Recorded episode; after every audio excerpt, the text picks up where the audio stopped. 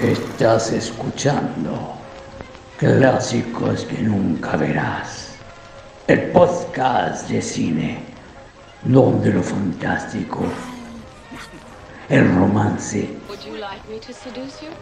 y hasta la comedia serán parte de las tantas emociones que no has experimentado jamás en pantalla grande junto a Odeón Traicionero y Oscar Waldo como anfitriones y probablemente los únicos auditores.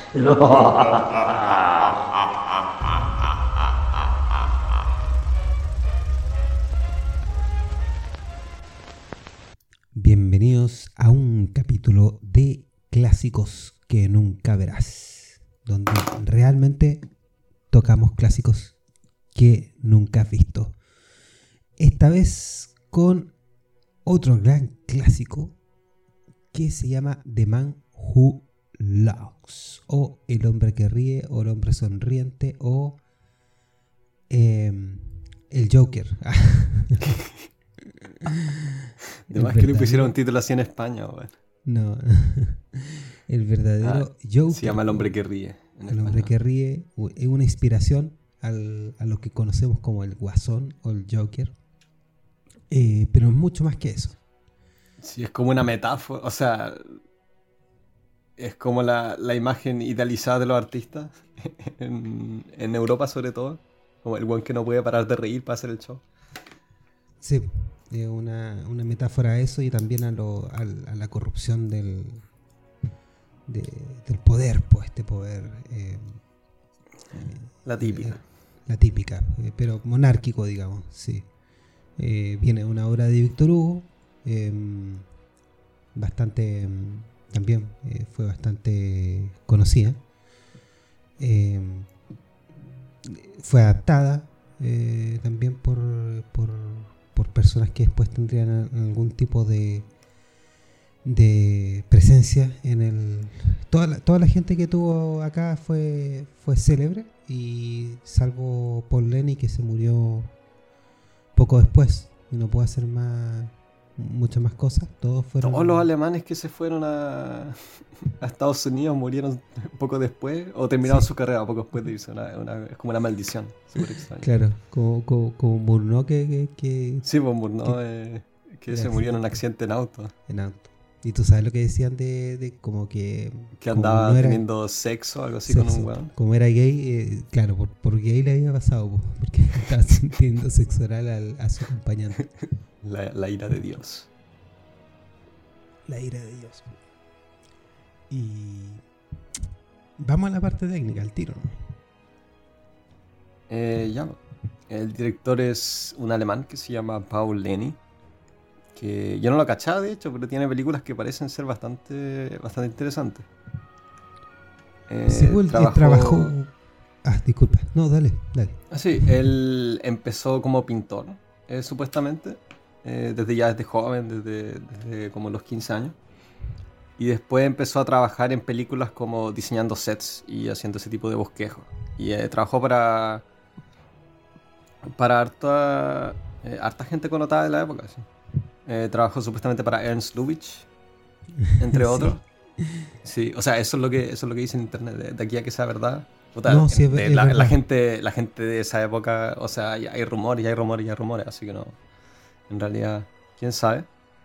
Pero después cuando, cuando empezó el expresionismo en Alemania, que fue, fue como la, la reacción de los alemanes a, a, la crisis después de la Primera Guerra Mundial, donde la vida era, era completamente miserable, entonces entonces las películas y, el arte mostraban a Alemania y al mundo como un, lugar súper hostil y, como, eh, como una pesadilla, que es algo que después eh, Tim Burton usaría en toda su obra, ¿no? Fue como el, cliché que él ocupa en todo, en todo lo que él hace. Eh, ahí hizo una serie de películas, una que acabo de leer que me tinca bastante, que se llama como Trabajos de Cera, Waxworks. Sí, eh, Waxworks. Sí, esa fue, fue, la que llevó también a que, mm, a que pensaran en, él como director y, tan, y en el y en el obviamente en el actor, que había actuado también con, con, al igual que él había actuado con en el gabinete del, doctor Carigari. Sí. Mm. Sí. Esa, es una que no nunca he visto entera en realidad, el gabinete del doctor Carigari. Pero una película súper importante, hay que verla, pero no... De hecho, tiene, tiene una significancia súper eh, importante para el, sentimiento alemán de la época.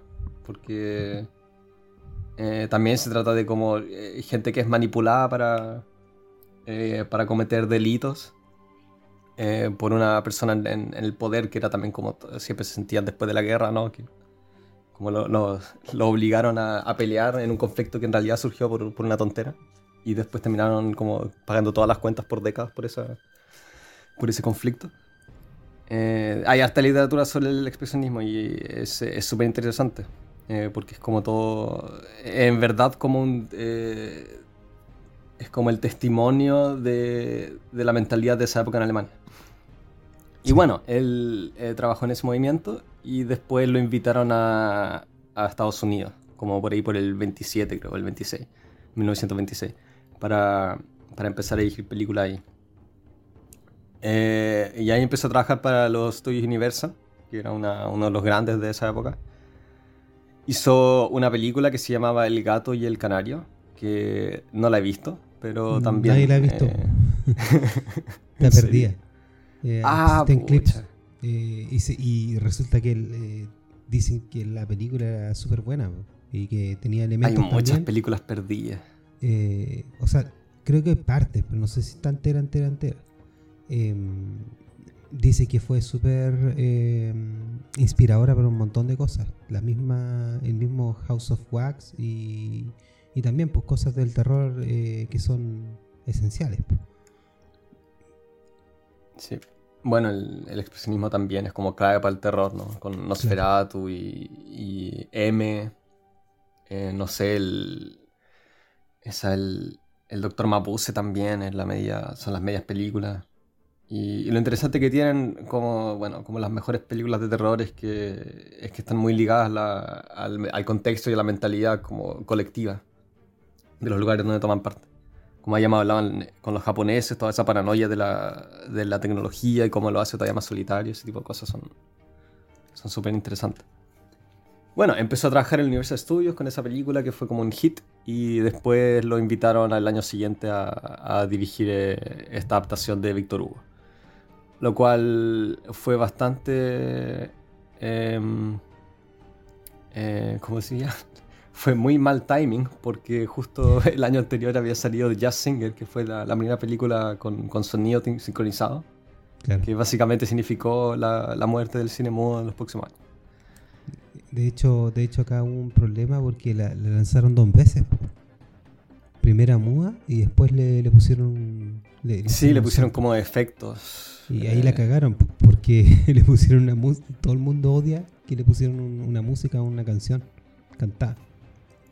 Y la versión que yo lo vi no, tiene canción, pero la, música era más penca. Creo que era la versión de una versión remasterizada que se ve, se ve, espectacular. Pero la música creo que es de la, de la escuela de Berkeley de música de, Estados Unidos, que es como una, una escuela súper connotada para estudiar eh, em, interpretación musical en jazz o en, música clásica.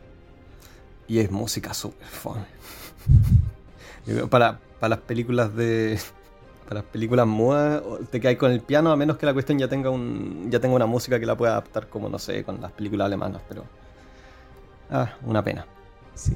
No, esta, esta fue fue especialmente compuesta esta música, porque e, eso es lo divertido, que fue, fue un esfuerzo que hizo el, estudio, el estudio gastó un millón de dólares, que era impensado en ese tiempo en una, en una película. Y bueno, bastante bien gastado, pero esta película tuvo el éxito despampanante que se supone que debería tener, pero es, es esencial. Es una película esencial. Después, después eh, acordémonos que después en el 30 vendría la película de Todd Browning, que sería Drácula, eh, que es la que comenzaría el tema de los monstruos de, Universal. por lo cual Universal se hizo conocido hasta más o menos hasta el año 40. Pues, sí, él estuvo explotando los monstruos, inclusive postguerra, con las películas de Abbott y Costello. Entonces es sumamente importante. Eh, también el desarrollo de la técnica cinematográfica, eh, todo lo que tiene que ver con maquillaje. Eh, el mismo tipo que trabajó acá en maquillaje es uno de los responsables de eso. Es buen maquillaje en la película. toda la parte técnica es como impecable. El productor es Carl em, Lemle, que era un alemán que después empezó a trabajar en Estados Unidos. Y entre otros créditos tiene películas que no he visto, como El, el Jorobado de Notre Dame. No la de Disney, sino la, la del 23. el, el, Fantasma de la Ópera. Y eh, eh, bueno, Drácula, Frankenstein. Era como, como hayamos dicho, lleno de, de un elenco que tenía mucha experiencia. El director de fotografía era Gilbert Warrenton.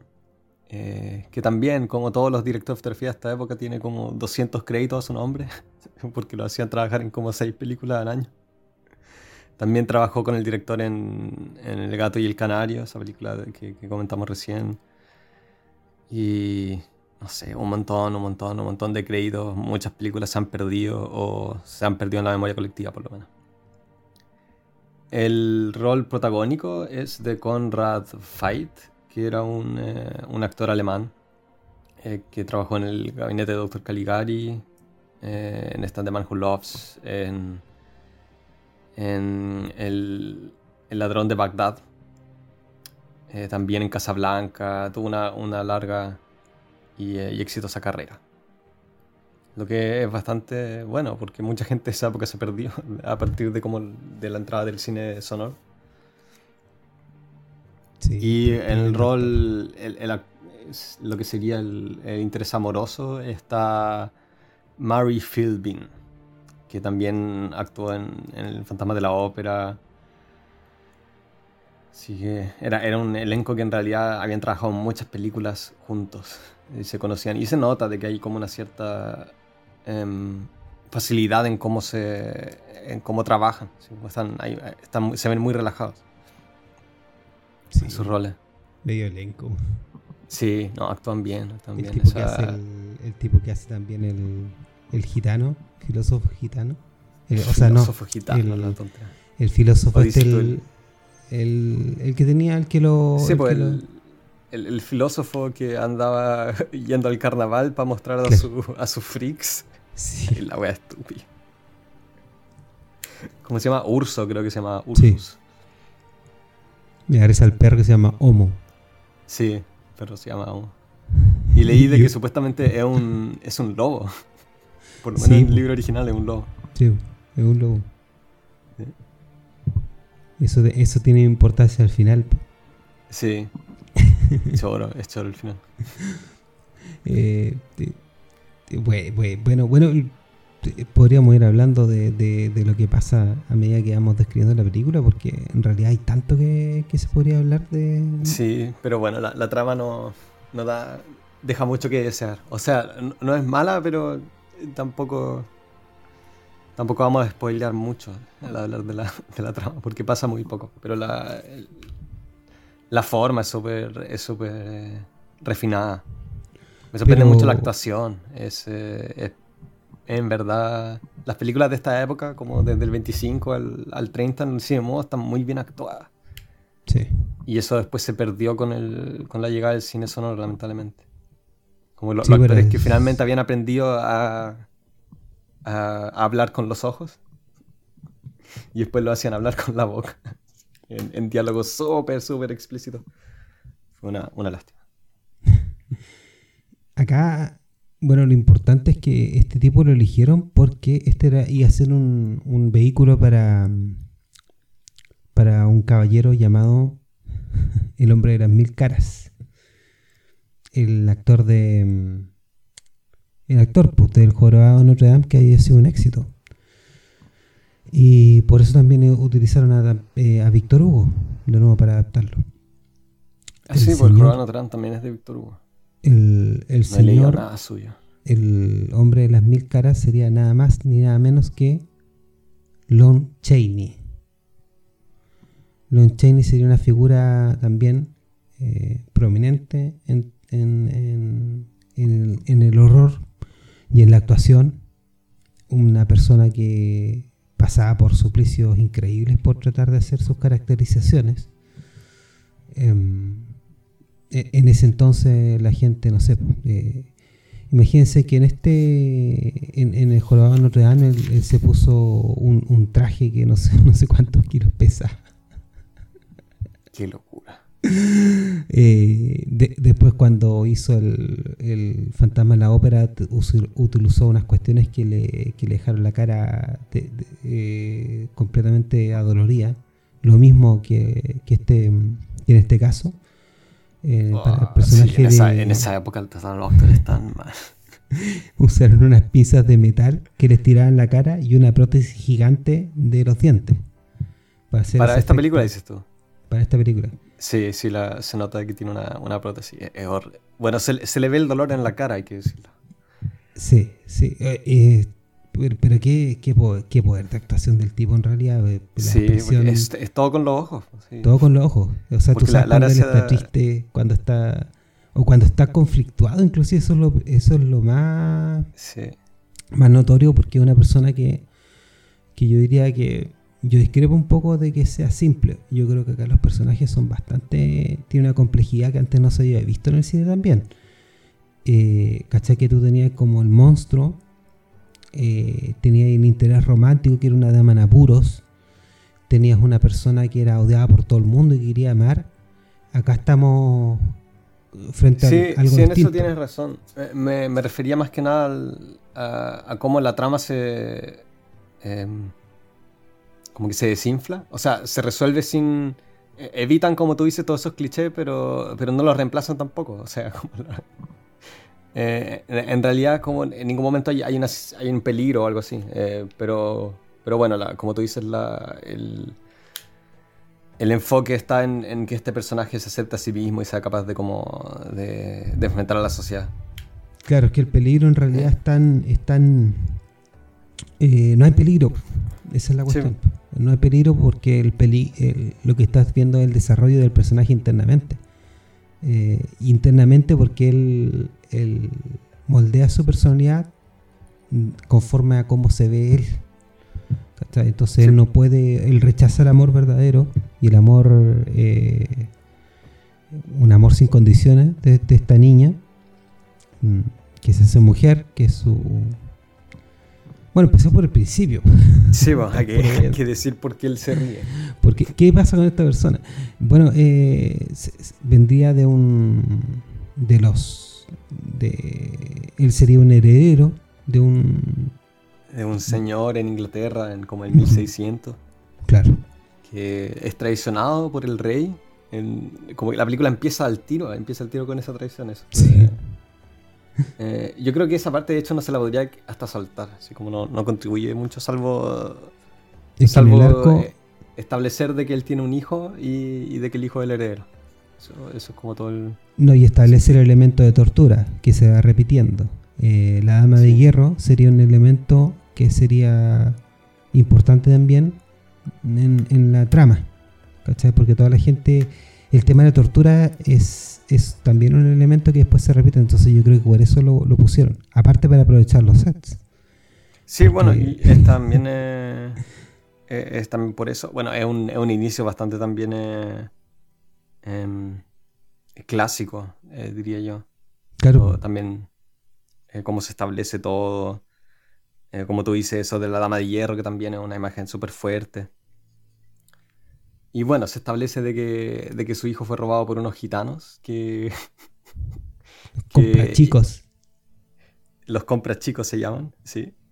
Que lo que hacen es que desfiguran a cabros chicos para convertirlos en, en en ¿cómo se llama? En freaks de circo.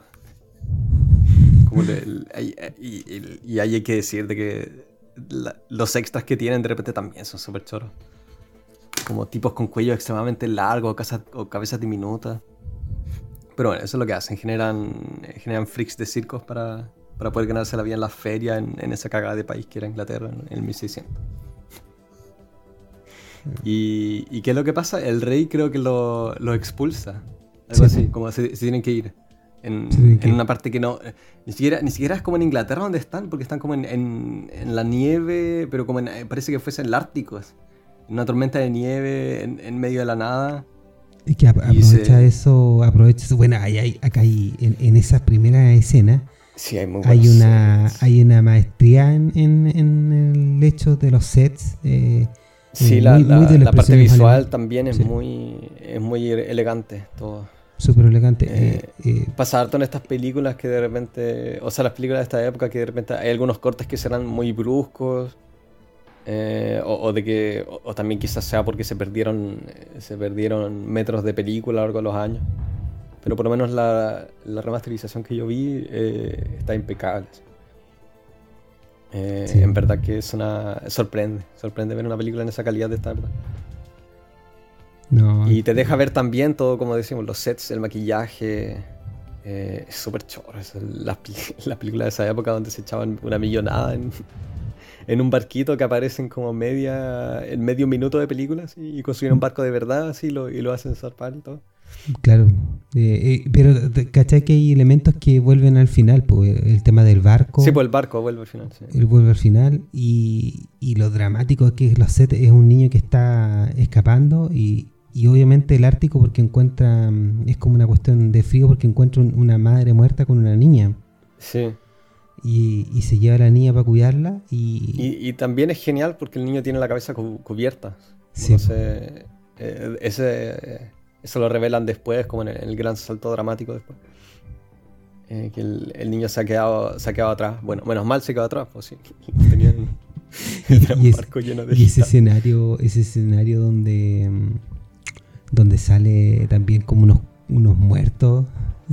Sí, oh, qué genial. Están como, están colgados. Sí, están colgados y el viento es tan fuerte que se tambalean. Sí, el, niño está ahí cruzando este, este desierto nevado y hay, uno, hay unos, unos cadáveres en huesos simplemente con un par de trapos que están colgados mientras él avanza. No, es súper tétrico todo. Bueno, eso también es el legado de esa visión deprimente del expresionismo alemán. Se encuentra con esta chiquitita, esta, este bebé que está de alguna manera ha sobrevivido a pesar de que la madre se ha muerto de, frío. Claro, de hipotermia. Pero la niña, la niñita está, está ciega lamentablemente. Y menos mal, ahí cerca vive un filósofo en medio de la nada con un, con un lobo de mascota. Eh, qué bueno. Y ahí el niño, cuando es aceptado por él, eh, que también es eh, una, una, escena súper entretenida. Porque el, el, niño como no le dice que tiene la guava, sino que la tiene como en el, en el pecho cubierta de, de, una manta y después se la saca y el otro responde como, ah, son dos, ¿qué onda? Sí, sí, es como, como una trampita. No, y, establece harto el... yo, yo, yo, creo que esas decisiones de, están súper bien hechas, está súper bien hecha. Sí, está impecable. Y ahí el niño se saca la se saca esa bufandita que tiene, eh, tapándole la boca y resulta que no puede dejar de sonreír. Pobre niño, quizá que lo sometieron para maquillarlo de esa manera. Oh, es tan, tan horrible. Era lo que había que hacer en ese momento, ¿no? no había otra, eh, por el bien mayor. Claro, por el bien mayor. Y si no, el niño quizás que veía tenía también ese pobre niño. ¿Creéis que le pagaron? le compraron. Le dieron una, una, una, ¿cómo se llama? Una receta para anfetamina. Eso fue su. Claro. Esa fue su paga. Unos uppers y unos downers. sí. Y después lo mandaron al circo. Oh. Bueno, y ahora se saltan no sé cuánto, no sé cuántas décadas y, y ahora el, ambos son unos adultos. Eh, que se ganan la vida yendo como de feria en feria, actuando en obras de teatro que el filósofo escribe. Eh, y él se ha ganado el título del, del Laughing Man, ¿sí? el, hombre que, el hombre que ríe. Y es una celebridad. Sí. Una celebridad. Pero, pero ya, ya en esto, no sé, pues llevamos como 15 minutos de película y establecemos Eh, sí, empieza bien lento, así, eso me sorprendió, de que eh, en realidad como todo el tramo ocurre en los últimos 15 minutos. El resto es, puro como, es puro setup. Es el setup, claro. Claro. Em, y también el tema del, del, amor que se tienen también, pues se ha desarrollado ahí, pues, ¿cachai? Como que todo... Sí, actúa bien ella, sí, tiene... Sí, sí, bien, bien elegida porque tampoco es tan, tan buena actriz, pero em, en el rol que le pusieron está súper bien, está súper bien. Eh, ella muy bonita, muy angelical, todo el rato es un... Rubiecita, de ojos probablemente azules. Claro. Sí. No, es. Eh, tiene, tiene momentos bien lindos entre los dos, hay que decirlo. Sí, sí. Eh, son los fuertes de esta época también, cuando. En este caso, que son dos personajes que no pueden. Eh, no pueden expresarse. les da a los actores y al director la libertad de, usar el, el, lenguaje corporal de una forma que no sea muy. Em, que no llame mucho la atención, como en otras películas, donde, donde se mueven caleta mientras están hablando, ¿no? Claro. Donde es todo, extremadamente expresivo, sino que acá, acá como, como pierde un aspecto donde, donde ella es, eh, es ciega y en, realidad está como postrada todo el rato. Y el otro no puede, el otro como que poco menos que no puede hablar por el dolor que le causa. Eh, son, se generan dinámicas súper super, eh, bonitas visualmente. No, está súper bien, bien hecho todo, todo ese tema. También la iluminación es, bastante buena mm, para, sí, para, la época. Los sets, también el vestuario. Sí, súper bien cuidada la película. Y porque yo decía que era, que era eh, interesante porque eh, todo este cuidado en los sets, en el vestuario, en la imagen también, el dramatismo, se repetiría después. Eh, sería como un estándar en las películas de, de este tipo. Em, y, y, me da lo que, lo que hablas del niño. Tú sabes que Lon Chaney vivió algo parecido con el hijo. Cuando tuvo a Lon Chaney Jr. Em, ¿Y le puso Lon Chaney Jr.? Lon Chaney, sí, Lon Chaney Jr. sí, pues, sí.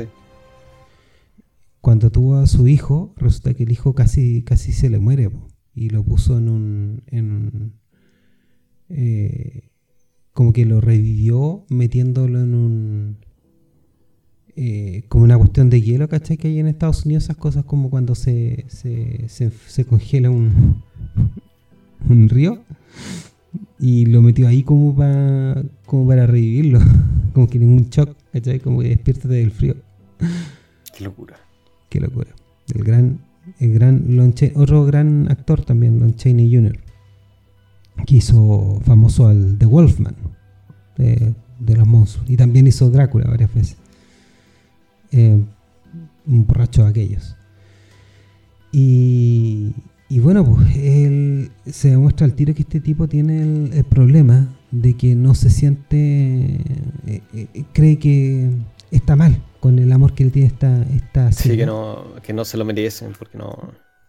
Porque no, cree que alguien es capaz de amarlo con la, con la cara que tiene. Claro, ella lo, ella lo estaría amando solamente porque es ciega. Y, bueno, él, también no, deja que ella lo, vea, o sea, en el sentido de los ciegos, ¿no? De que deja de que, de que, sienta, la... sienta la cara. Sí, Oye, qué bueno. Es algo que no la deja. Qué bueno Es bueno el, diálogo también cuando pasa eso. Tiene, tiene muy buenos diálogos a la larga. Son como, se nota que son diálogos de Víctor Hugo. O sea, yo no he leído nada de él, pero eh, eh, sé un poco de su obra y, son, no, está, son bien potentes. Bien adaptado también. Sí, porque bueno, hicieron en el 2012 hicieron una, otro El hombre que rige. Los franceses, no, no, muy buena. Tampoco malas. Hicieron eh, Los Miserables también el mismo año, ¿no? No la he visto, no la quiero ver. Es buena Los Miserables, pero en película no sé si... nunca me ha gustado en película. O sea, no me gustaría ver la musical, debo decir. Más encima, eh, como, grabaron ese musical, eh, fue como. Ese weón es pésimo director de musical, así como le hace la vida a los actores imposible. Porque insiste en grabarlo todo en vivo. Lo que no se hace pues, en los musicales, porque eh, un set es muy ruidoso, ¿cachai? Como para cantar mientras estáis moviendo y estáis bailando, entonces lo que hacen es que es que graban las canciones aparte, ¿cachai? Y después las sincronizan con, con la acción. Pero, pero es como la media carga para un actor, sobre todo que no son actores musicales, sino que son actores de verdad.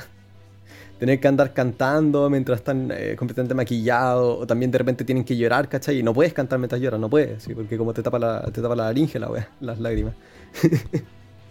Es horrible. Sí, pues decisiones, decisiones. sí. Y, y bueno, ellos pasan por la feria y resulta que este, se enteran por un personaje que sale al principio y que es también muy bien hecho, el personaje de, este del malo, de, de, este que también sería como un espejo de él, es como una especie de juglar. Sí, pues es el bufón de la corte, ¿o no? bufón de la corte, eh, fue el bufón del, del padre, eh, fue quien lo traicionó, se prestó para la traición. Sí, bueno, él, eh, ahí como tú le dices, el opuesto, pues, es quien solo, quien solo se ve a través de, cómo los demás ese, lo ven. O sea, o sea no, es lo opuesto, es como, es como la, contraparte. Es como la contraparte porque también es, un, es un desfigurado, igual es, es, el... Eh, tiene esta sonrisa malévola, ¿cachai? Sí. Eh, y también está súper bien caracterizada y tiene espejo. Hay una parte muy buena, bueno, este, esta, esta, estas esta película tiene muchos, muchos fotogramas que son. Sí, cuando, se introducen a la, a, la, a la duquesa también. ¡Oh, qué buena está, actriz! Se está bañando y, y, lo único que ve es el reflejo en el agua, cómo se empieza a, se empieza a figurar el reflejo cuando ella se mete al agua de la, de la tina. Es eh, súper buena, muy, muy buenas metáforas visuales. Sí, y, con una sensualidad, el, el, poder de esa galla, porque después haría... En esa época se podía. En esa época se podía, pues, antes del código. Em, y esta la veríamos después en otra película que tenemos que en algún momento ver que se llama Freaks, que es la, la mala. ¿Cómo la, la, mala? Ah, ella es la mala, sí. De, de Freaks. Pero acá lo hace muy, acá también lo hace muy bien. Es muy bueno el papel que, tiene ella y, fue buena decisión haber tomado más tiempo en, ese rol. Eh, se centran bastante porque ella es como un personaje más complejo. Es una persona que eh, sexualmente mm, sexualmente activa, se ve muy despierta, eh, sabe que el, que el, que, el, novio con quien la quiere casar por temas de nobleza, es un pelotudo. Sí, pues está esa escena donde, donde él la, hace ver de. O sea, ella lo hace ver debajo de su, de su vestido y después como lo patea.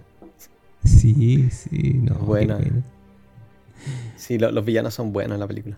Y, ella ella sería compleja también porque no es una necesariamente una villana, pero sí una persona que está completamente eh, también comparada con los otros, ella vive el amor como Sí, eh, la película te da la, la película te, da la impresión de que es todo eh, toda esa causa de esas relaciones de poder, dinámicas de poder, pero no, no de que la gente sea netamente mala, sino que como que simplemente sigue la eh, como que le sigue la onda al contexto. Sí, a mí me gusta no, que no, hay un plan malvado, salvo el pufón, que, que está como. Es bien resentido de, del.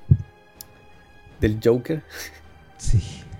Entonces, Trata de hacer la vida imposible también. claro, porque hay un interés como político pues, de mantenerse en el poder, de ser, de ser fiel para los, o ser útil a los, a los nobles. Sí, pues. Entonces, estos llegan al, a, esta feria, ¿cómo se llama? Como Fair, Fairbank, no sé. Feria. No, eh, tenía como un nombre especial la feria, pero da, lo mismo. Y ahí, de casualidad, está el, el líder de los gitanos, que reconoce al. compra chicos. Sí, el, líder de los compras chicos. Que reconoce al, al hombre que ríe. Entonces le manda una carta, creo que a la duquesa, porque la duquesa está viviendo en el castillo eh, que le pertenecía al, al, padre del Joker, que se murió. O sea, que lo mataron. Entonces le dice, como, sabes que tu heredero está como en, la ciudad, así que, eh, como, págame para que no le diga a nadie o se lo van a quitar tu propiedad. Y lo terminan matando. el, bufón de la corte lo termina, lo termina asesinando. En una escena muy buena igual. Sí, y el, bufón de la corte también quien intercepta ese, mensaje y se lo muestra directamente a la reina. Claro, claro. Sí. Y también, y también lo bueno, lo bueno de todo eso, y también como establece el personaje que ella, que la duquesa no está, no está para nada interesada en el mensaje. Lo que ella quiere es pasarlo bien. Es como eh, lo único que le interesa a ella es como el placer. Y, y, se ve después cuando ella es, en la persona que se fija en, en ¿cómo se llama? Win, Winplane. Sí, Winplane se llama el Winplane. Y, Nombre. O Wineplane, seguramente. No sé, eh, puta, es de Victor Hugo, así que quizás cómo esperaba que fuese la oui, Claro. Ah. Em, y, pero el interés de ella tampoco es amor, pues, es una persona que se siente raída nomás. Eso es lo bacán también de, la complejidad que tienen, la forma en que cada uno vive el amor en, esta, en, estos personajes. si son eh, alemanes, este, pues son súper cínicos con todo ese tema. Sí. Ay, y, bueno, pues lo, que hacen es que eh, la vida de ellos se desarrolla completamente ajena a esta cuestión durante casi toda la película. Pues. Sí. De hecho, eh. ella, ella, va a ver un show de él, eh, que también es un momento clave de la película. que como, bueno, como decíamos, se lo, se lo pasa. De hecho la critican porque es como muy, muy hedonista. Entonces ella se va como al carnaval a huevear. Y pasa a ver el show de la, de la eh, del urso. y, ese también es un momento clave para el personaje, porque él tiene todo ese, todo ese complejo de inferioridad, ¿no? De que, de que la gente solo se ríe de él. Y, eh, y está esta, esta mujer que es la media mina, ¿no? En, el público. La única mujer, de hecho, en todo el público. Son como puros curados. y, él, y ella como que le sonríe. Eh, y ahí es cuando él, recibe como un shot de, de seguridad en sí mismo. Siento que sí, que me merezco el amor porque una, mujer como es capaz de aceptarme. Una mujer normal es hermosa. Sí, una, mujer. No, la, la verdad es que una mujer es capaz de verme y, como no ser eh, horrorizada.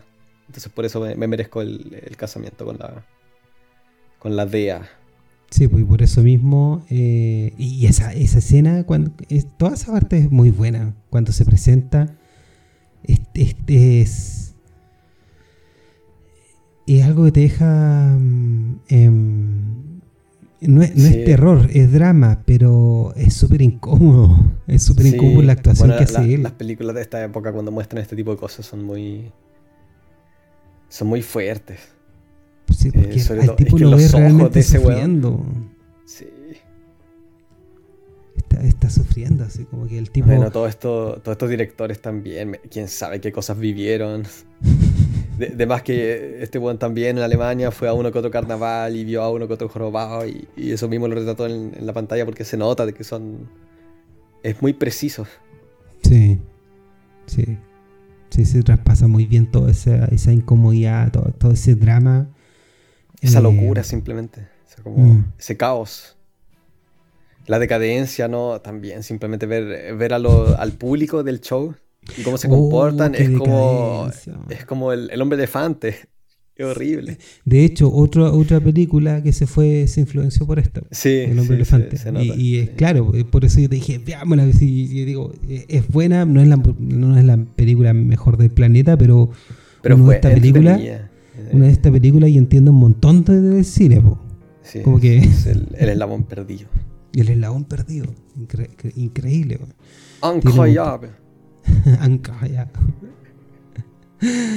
eh, es que marcó el tono, marcó el, tono técnico, marcó eh, un montón de elementos que después estarían en el cine propiamente tal de horror. Sí, tiene, de todo también. Ah, está la acción al final.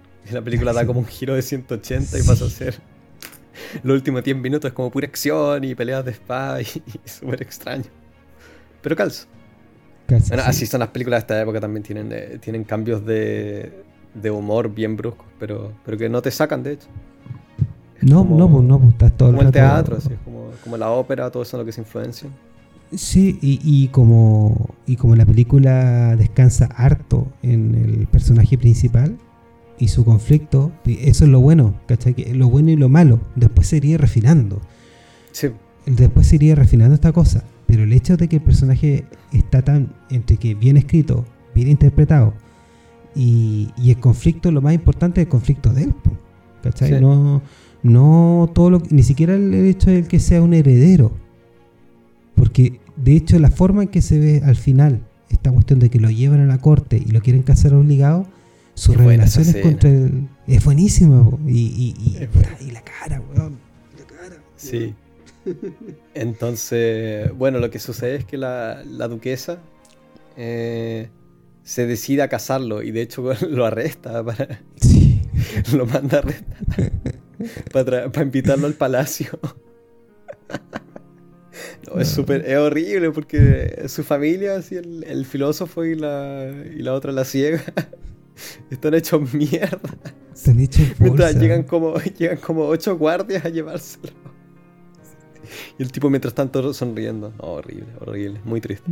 No, y le preguntan, oye, que el, el filósofo lo va a buscar y dice, no, de ese lugar no viene nadie, porque justamente no, es el elemento de la tortura de que a toda la gente la meten en, la dama de hierro. la dama de hierro que meten, que está dentro de la primera escena muestra la dama de hierro, Sí. la weá estética, Entonces esta, esta señora tiene una escena con él. Eh, de la escena en realidad no me acuerdo mucho de la escena con la duquesa. Como que, porque queda como justo entre medio de, de, esta escena y después la escena en la corte. Claro.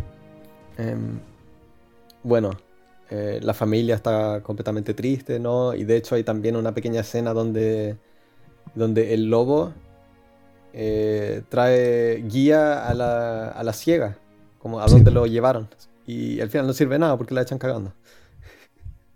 Claro, claro. Y, el lobo eh, también sirve de elemento porque el lobo le lleva al...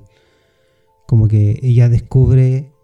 Ella, esa parte también es tan buena para su personaje porque ella descubre que esta mujer, que todo el mundo dice, oye, una galla, está súper bonita que te vino a ver, está admirada viéndote, y, ella como que siente celos, y después encuentra la nota que le deja a ella que la vaya a ver a la medianoche. Obviamente es una invitación para tener sexo, ¿cachai? Como la galla es mm. súper liberada, porque uno la ve antes en la feria y la tipa está ahí y como que todos los gallos la están tocando y está muerta de la risa, pues es como eh, es como ese, es el rollo de ella y es un rollo solamente por el placer, o sea, porque a ella no le interesa nada él. Y eso también sería un... Tampoco le interesa la política o, todo ese tema de... Eh, bueno, eso, los juegos políticos, ¿no? Tratar de, hacerse los, los, buenos amigos, eh, tener contacto. Todo se lo pasea, ¿no? Simplemente quiere, quiere pasarlo bien. De hecho, súper insolente, pues no va los, no va los a, las aburridas fiestas sociales, nada. Así sí. son, son geniales. debe ser una, novela interesante, me imagino. No, no la he leído. No la leído. Eh, eh, supuestamente súper poco conocida o, súper poco popular entre sus novelas. En, el tipo que, El tipo que escribió el, el Jorobado Notre Dame y Los Miserables. Eh, así que me, imagino de que no todas sus obras pueden ser tan populares. Bueno, por lo menos en Estados Unidos sé de que en el resto del mundo la obra no, tiene tanta. no es tan querida. No, no, no está dentro de la obra de Víctor Hugo, no. Pero eh, también pues, una, una gran inspiración a todos estos, estos temas de aventura, eh, de eh, dramas. También marcaría como una forma de, de, de solucionar elementos dramáticos que combinen, no sé, pues, tramas internas con, con, venganzas y con reivindicaciones, porque tiene harto que ver, Víctor Hugo está súper cargado con una crítica al, al momento en que vivió, no solamente a la, a la monarquía, sino que a la miseria, a la injusticia. Sí, bueno, de eso trata Los Miserables, ¿no? De toda la, hipocresía. Sí. Eh, también la, justicia se ve mucho en esta, en esta película, o la injusticia. Bueno, llegamos a la escena en la corte, que es una de las mejores de la película. Oh. que eh, él, tiene, él tiene también esa cosa súper chora, que se anda siempre tapando la boca con, una, con un trapo o con un pañuelo. Eh, y, los ojos se ven tan, tan, torturados que lo expresan todo. Entonces, bueno, lo visten con la peluca, ¿no? Y, esos trajes de, de, corte del 1600. Claro. Para los que han visto Amadeus o alguna de esas películas van a, saber cómo se ven estas cosas. Y, eh, y lo presentan frente a la reina que eh, en una corte llena, llena de gente, bueno, puro hombre, obvio. ¿Y qué es lo que pasa? Ella le. E-, ella le ordena que se vaya a casar con la duquesa. Así que, él, es dueño de, tal y tal propiedad. Eh, y, de que le están dando esta, este pedazo de mujer, la, duquesa. Y ahí es cuando él saca el pañuelo. Entonces la gente se empieza. empieza a criticar de que cómo se puede reír frente a la orden del, de la reina. Es una escena genial. Empieza, empieza a formarse un caos. Sí, porque era ofensivo el que él se estuviera riendo cuando, cuando nadie entiende de que no se puede no reír. Su propia cara es ofensiva. Sí, pues, él mismo, él es el ofensivo. Es un monstruo, pues ese sería un elemento que también veríamos en Frankenstein y otras cosas. Eh, acá, y acá empieza el elemento que después veríamos en Frankenstein, de hecho. Ah, sí, pues todo eso de soy un hombre. Es, eh, es, genial.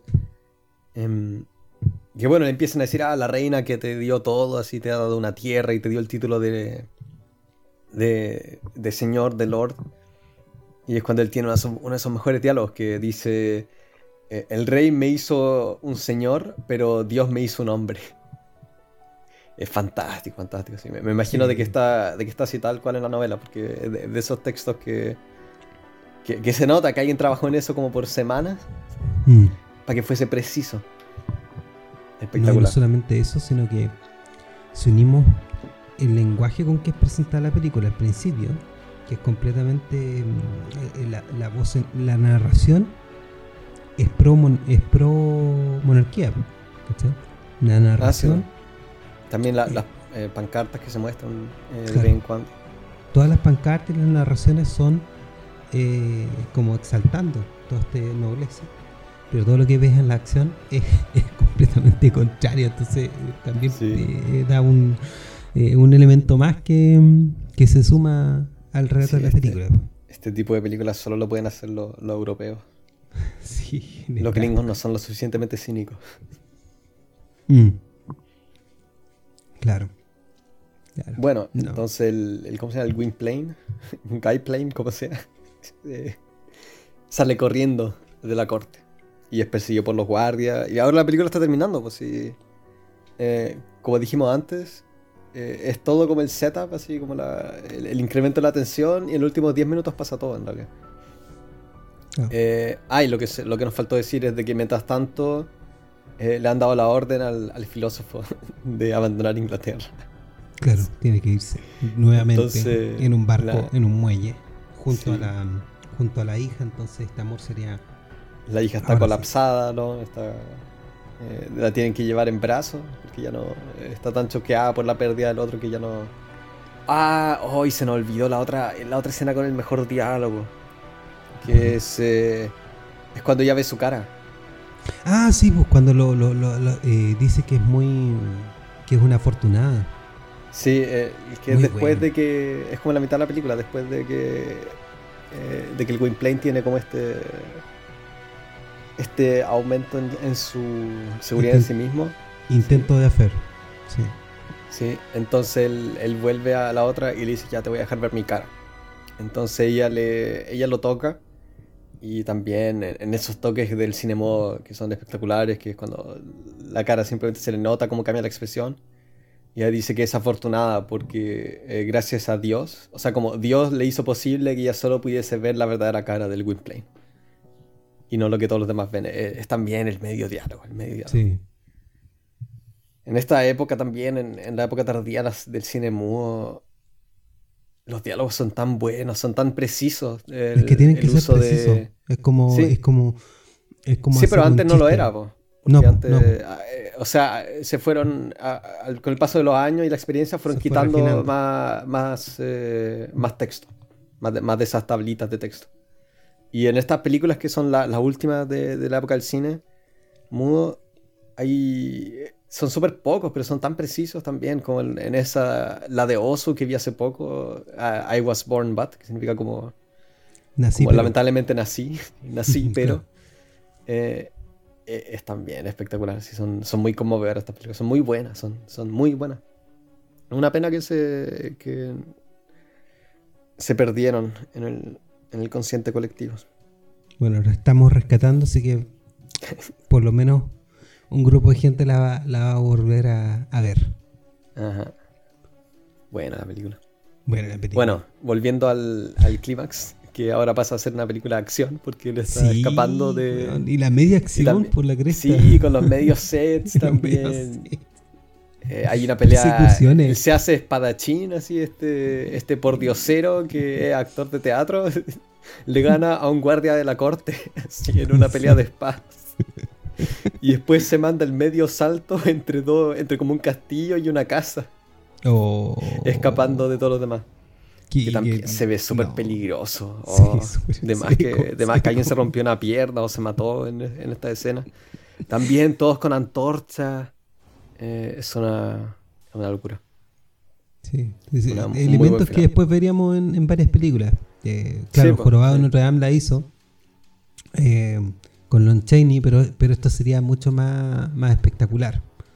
Entonces. Sí, eh, también, y como es corto, se te queda pegado igual, es como, es súper preciso. Sí. tiene, tiene una, se pelea con un gallo y después se pega un salto y, y después corre hacia el muelle. Y, ahí es cuando el, el, el, lobo, ¿cómo se llama? El homo se gana la, se gana la película. Porque él salta del barco y se pone a nadar. Una wea súper estúpida, pero es espectacular. Si se pone a nadar hasta el muelle. Donde justo ha llegado el, bufón de la corte, es el, villano. Y lo, espanta mostrándole los dientes y después le saltan las yugulares. Y, los dos se caen al agua. y después el perrito vuelve al barquito. Oh es un final tan innecesario, pero tan genial. Es genial, porque es como que quieres que se muera, porque el personaje es horrible eh, y, es un gusano, porque aparte no, ni siquiera el poder mismo, es el reflejo de, esa persona que es completamente servir al poder. Sí. Y el, perro también está muy bien caracterizado, como se le nota, el pelaje se le ve muy salvaje. Sí. Parece, parece un lobo. De hecho, hay una parte al principio de la película, cuando vemos que crecieron, y, está, está fuera del carruaje el, hombre que ríe y el perro, y el perro como que lo empieza a huear, empieza a morder al actor. Yo caché que de verdad agarra un perro salvaje. De más. En esos días. en esos días, como quiero un elefante, tráigame un elefante. Quiero un león, tráigame un león. Se lo compraban al zoológico, así, por un gramo de cocaína, alguna wea así.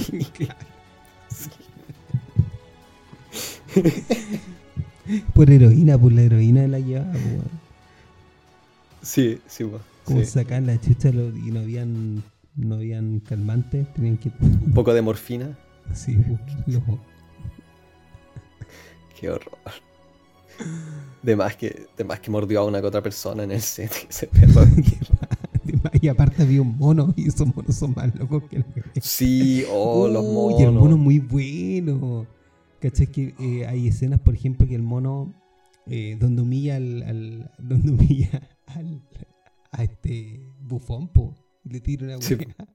Qué buena la cuestión. que... ¿Cómo entrenan ¿Cómo le entrenarán para que hagan esa weas?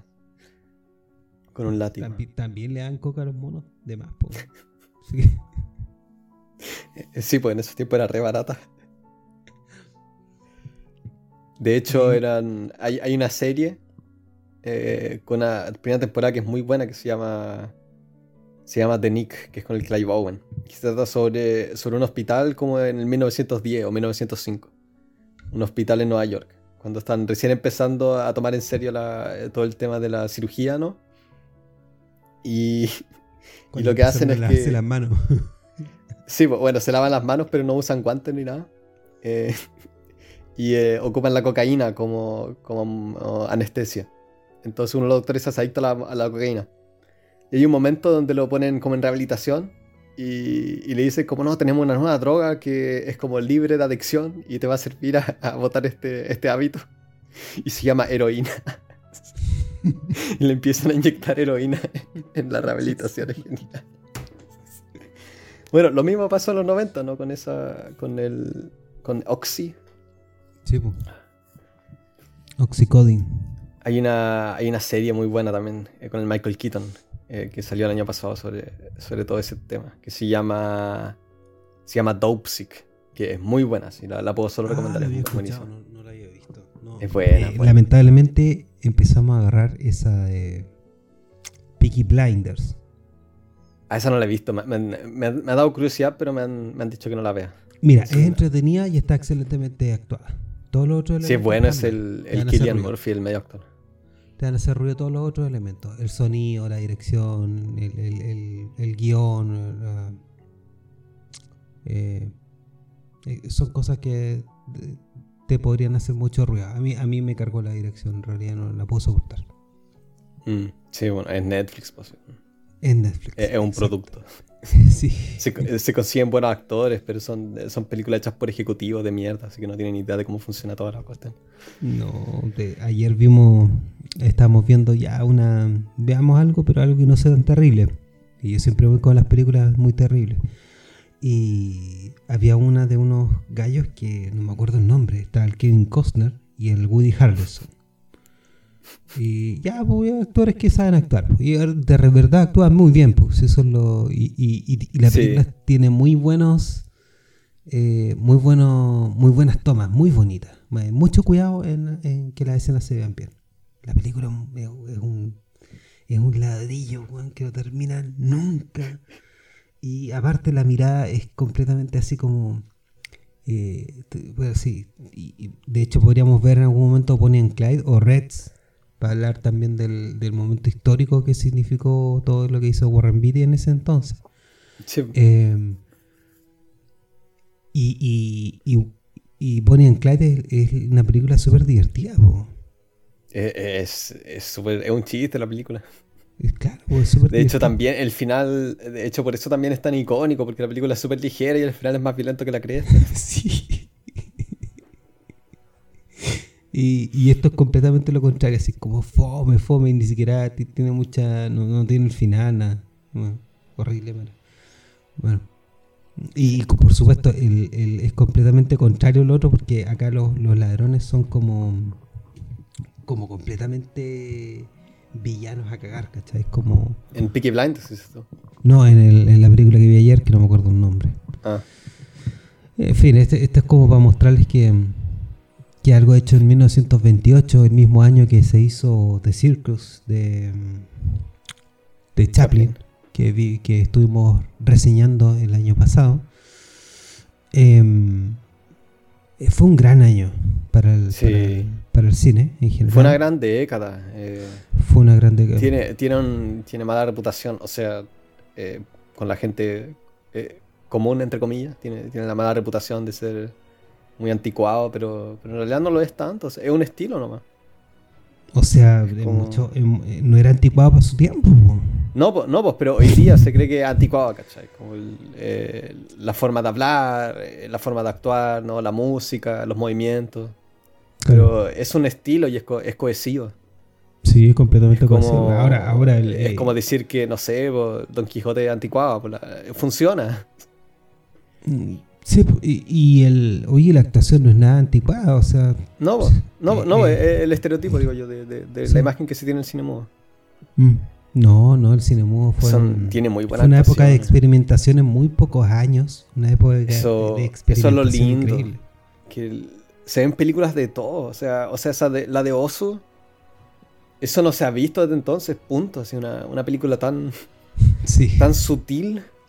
Eh, es la única película eh, donde, donde los niños tienen un rol protagónico en la que son como simplemente son, son cabros chicos y hacen como weas de cabros chicos en vez de meterse en alguna aventura estúpida, alguna wea así. No, pues no, no es Stand By Me, son niños siendo pues. niños. Un día, un día, unos días de niños siendo niños. Sí, pues como agarrándose para el hueveo y lidiando con el bullying de los vecinos. es buenísimo. y eso no se vio después. No, porque aparte lo que vemos en Julio tiene harta influencia de Mac Twain, pues, entonces eh, peca de eso. De como que tiene que estar la aventura siempre. Y lo terrible. Y, eso yo creo que un gran una de las grandes inspiraciones Mark Twain. Sí. Huckleberry Finn sobre todo. Sí.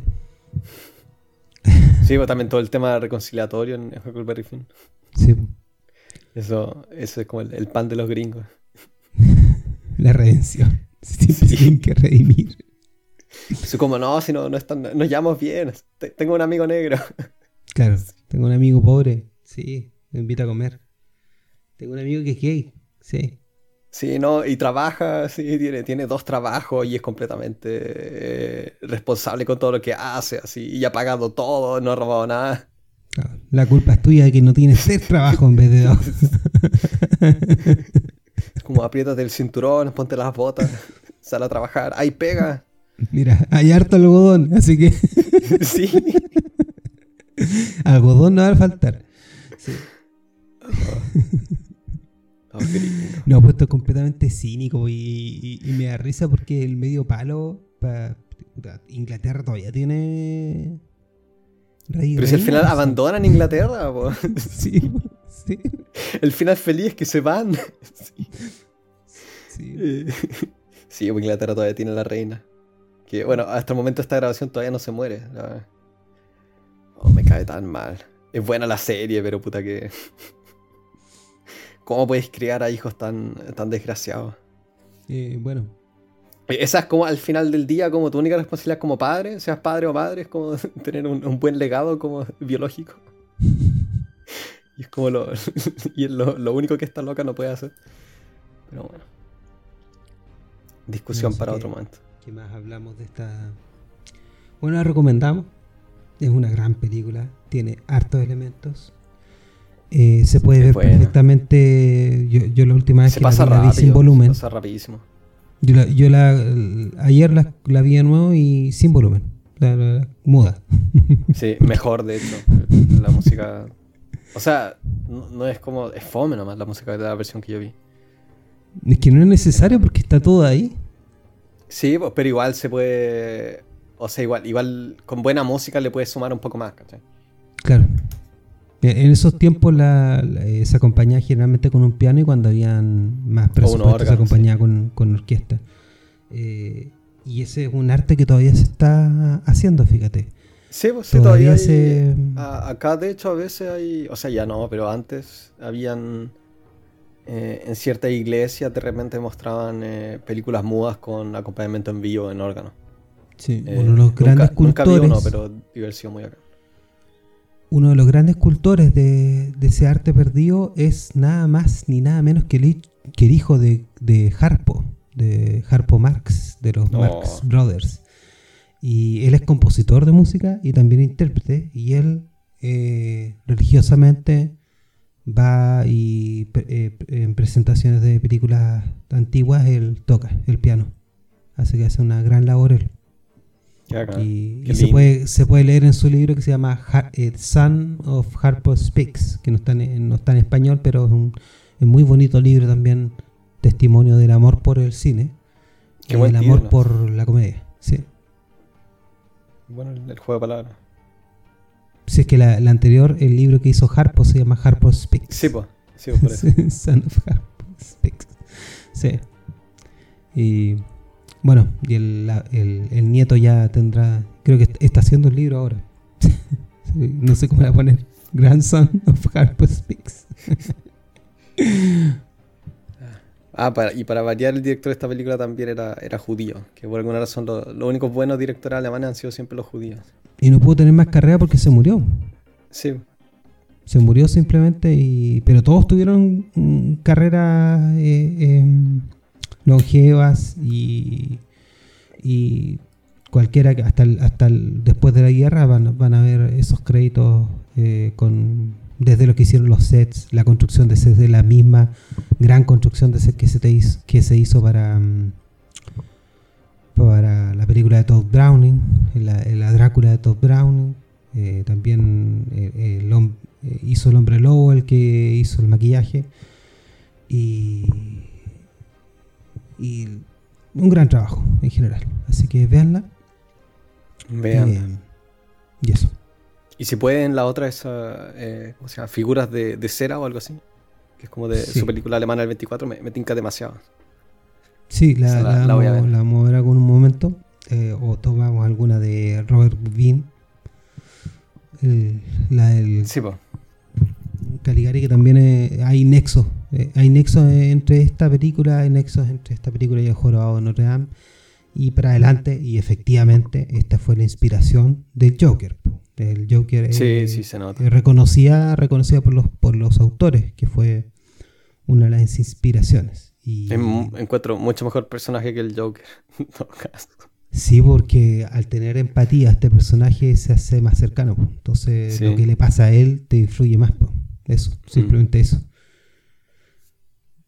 No, así que tengan una buena semana de cine. Esto fue Clásicos que nunca verás. Hasta luego.